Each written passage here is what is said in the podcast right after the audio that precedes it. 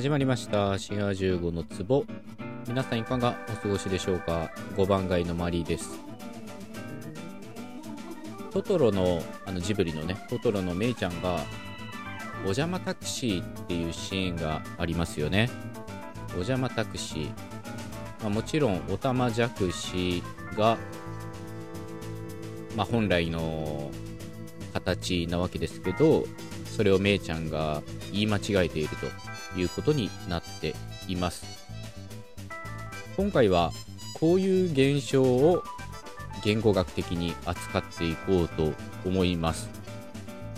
確かに言い間違いは言い間違いなんですけどまあ、ちゃんと言語学で扱われているものなんですね。で、こういうふうに音の順番が入れ替わっちゃうことを音位転換、まあ、あるいは音位転倒ということがあります。まあ、あるいはカタカナでメタセシスということもあるんですよね。で、えー、お邪魔タクシーの場合は、元がおたまじゃくしなので、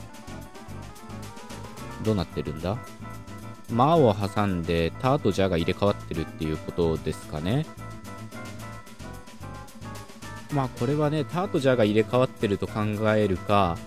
死因だけが入れ替わってると考えるかはちょっと微妙ですけど、まあいずれにせよ音が入れ替わっています。まあ概して子供はね、こういうことやりがちなんですよね。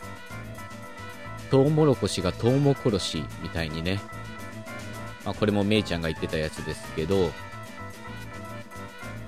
まあ、こういった風に、なんていうかな、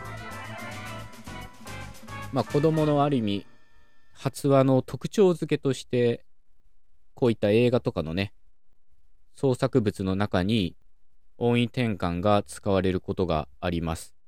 まあ、この話については関連エピソードがあるので聞いていただけたらと思います。こういうの役割語って言うんですよね。皆さんの中にもお邪魔タクシーとかトウモコロシみたいにこういう言い方だと思って小さい頃ずっと言っていたみたいな言い方あるんじゃないでしょうか。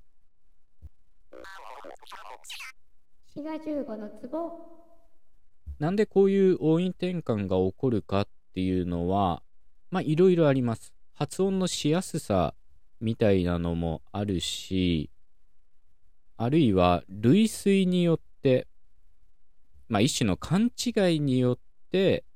音韻転換が起こるということもしばしばあるんですね。例えば、おたまじゃくしがお邪魔タクシーになっちゃうのは、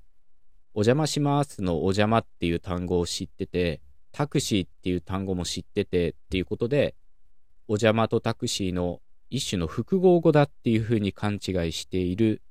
という可能性もあります。まあそういうふうに考えちゃうと、トウモ殺しっていうのは殺しっていう単語からの類推だっていうことになっちゃうんで、ちょっと物騒ですけど、まあいずれにせよ、そういうふうに勘違いによって音の位置が変わっちゃってるっていうようなものもしばしばあると思います。こういう勘違いのことをさっき言ったように類推と言うんですけど、この類推は言語の変化を促す大きな一因となってるんですよね。例えば、ハンバーガーっていうのは、本当はハンとバーガーで切れるものではなかったんですけど、そこに切れ目を入れちゃって、バーガーだけが一人歩きするようになっちゃって、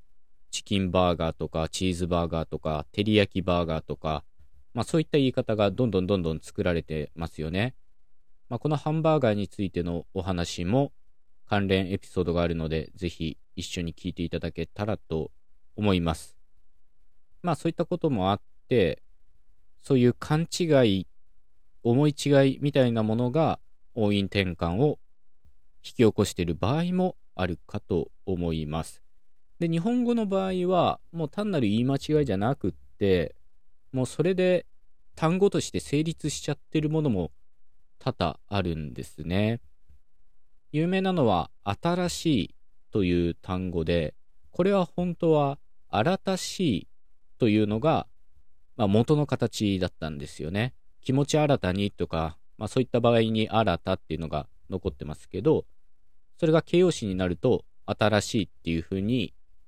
まあ、音位転換が起こっています。あるいはサザンカっていうのも、本当は三坂なんですね。まあ、漢字を見ればこれはわかります。こういったもの、新しいとか、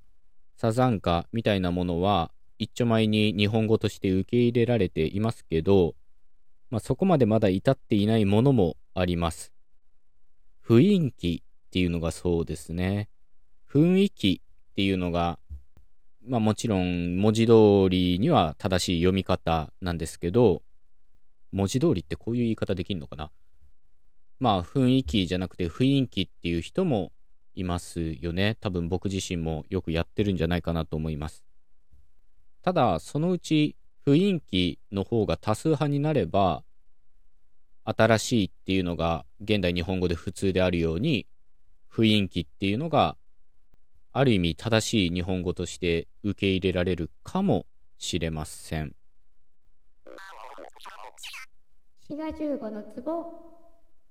音位転換っていうのは日本語においてはまあ所詮というかね言い間違いに過ぎなくってお邪魔タクシー、トウモコロシみたいにちっちゃい子がやる間違いであるとか、まあ、あるいは新しいサザンカみたいに、もうそれが定着してしまったものもありますけど、基本的には言い間違いであるということになっていますが、この音位転換という現象が、もっと言語の根幹に働いてるっていうか、文法的な機能を担っていることがあります。つまり音を入れ替えることで意味が変わってくるっていうような言語があるんですね。で、これはロトゥマ語っていう言語で、オセアニアのフィジーっていう国で話されている言語です。で、フィジーはフィジー語っていう言語があるのと、あとはインド人も多いので、ヒンディー語も話されています。ロトゥマ語っていうのはフィジー語ともヒンディー語とも全然違う言語です。まあ一応フィジー語とは親戚に当たりますけど、まあお互い通じないぐらい全然違うんですよね。フィジー語を含め、オセアニアの言語っていうのは母音は大抵5つなんですよね。あいうえおの5つです。しかしロトゥマ語はオセアニアの言語でありながら母音が10個もあるんですね。倍もあります。これは何でかっていうと、さっき言ったように、ロトゥマ語では音位転換が文法的な機能を担っていて、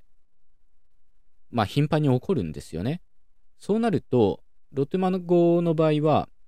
子音と母音が入れ替わって、母音が連続するっていう状況がよく起こります。その結果、母音が融合しちゃって、新しい母音ができて、結果的に母音の数が増えているっていうことになってるんですね。例えば、人っていう単語はロトゥーマ語でファモリというらしいです。で、ここで音位転換が起こって、最後のリの RI、この2つの音が入れ替わって、ファモイルみたいなね、発音になって、で、さらにこのおといの母音が融合して、唇を丸めるえ、うみたいな発音になって、ファミョーみたいな発音になるそうです。つまり人っていう単語には、ファモリっていう形と、ファミョルっていう形と2つあるっていうことなんですね。で、これがそれぞれ文法的な違いを持っていって、ファモリっていう音韻転換が起こってない方は、定の名詞、つまり英語だと定冠詞がつくような意味を表して、音韻転換が起こってさらに母音が融合したファメオみたいな発音の時は、不定の意味、英語だとあとかあんとか、あるいはサムがつくような意味になるそうです。